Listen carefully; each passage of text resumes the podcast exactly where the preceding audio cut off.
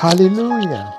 Welcome to Seven Thoughts of Treasure from our daily devotional reading, Thoughts of Treasure.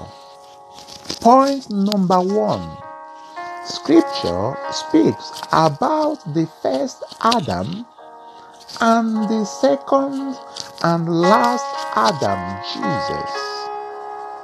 There is not third one or another one. Jesus is the last Adam. 1 Corinthians chapter 15 verse 45 says, So it is written, the first man, Adam, became a living being. The last Adam, a life giving spirit.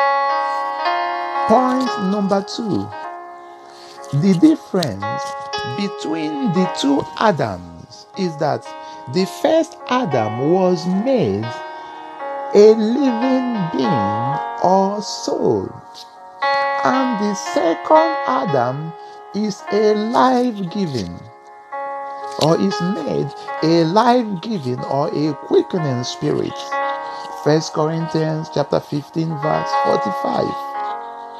Point number three everyone that is born into, the, into this world is born after the first Adam and is earthy. First Corinthians chapter 15 verse 48 says, As was the earthly man, so are those who are of the earth. And as is the heavenly man, so also are those who are of heaven. Hallelujah. Point number four everyone that is born again is born after the second Adam and is heavenly. Jesus said, Except a man is born again, he cannot see the kingdom of God. You can find that in John 3, verse 3. Point number 5 To be born again simply means to be born of God's Word and Spirit. And it is done by believing in Jesus Christ and then you confess Him as Lord. Hallelujah. John chapter 3, verse 5 says, Jesus answered, Verily, truly, I tell you, no one can enter the kingdom of God except they are born of water and the Spirit. Titus chapter 3, verse 5. The Bible says, He saved us not because of righteous things we had done, but because of his mercy. He saved us through the washing of rebirth and renewal by the Holy Spirit. Hallelujah. Then when you study First Peter chapter 1 verse 23, the Bible says, being born again not of corruptible seed, but of incorruptible, by the word of God, which liveth and abideth forever. Hallelujah. Then John chapter 1, verse 12 to 13, the Bible says, Yet to all who did receive him, to those who believed, in his name. He gave the right to become the children of God. Children born not of natural descent, nor of human decision or a husband's will, but born of God. Hallelujah. Point number six.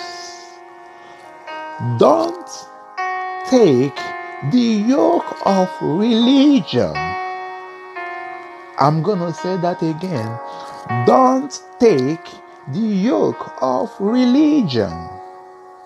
Jesus said, His yoke, He says, My yoke is easy. So His yoke is easy, and you do not need to confess all your sins to be born again, but to confess the Lordship of Jesus.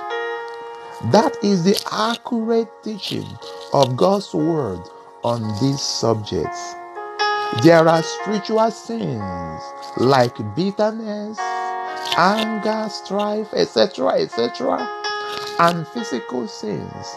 And man is unable to remember all his past sins if we are to confess all our sins first before salvation.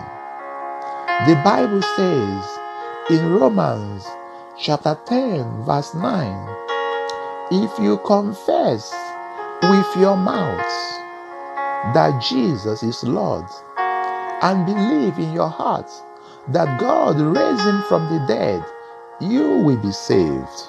Hallelujah. This is God's way. This is Bible way for salvation. It says, if you confess with your mouth the Lord Jesus, God did not say confess all your sins. He says, if you will confess with your mouth the Lord Jesus. That is there in the Bible, Romans chapter 10, verse 9. You can see that yourself. Hallelujah. In Matthew chapter 11, verse 30, Jesus said, My yoke is easy and my light is burden, eh, and my light and my burden is light. Then in Isaiah, when you study chapter 1, verse 18, God said, Come now, come now, let us reason together, says the Lord. Though your sins are like scarlet, they shall be as white as snow. Though they are red like crimson, they shall become like wool. Praise the Lord. Hallelujah. Point number seven God is smart and He knows it is not possible for a 60 years old man, for example, to confess all his sins after 60 years before He can save him.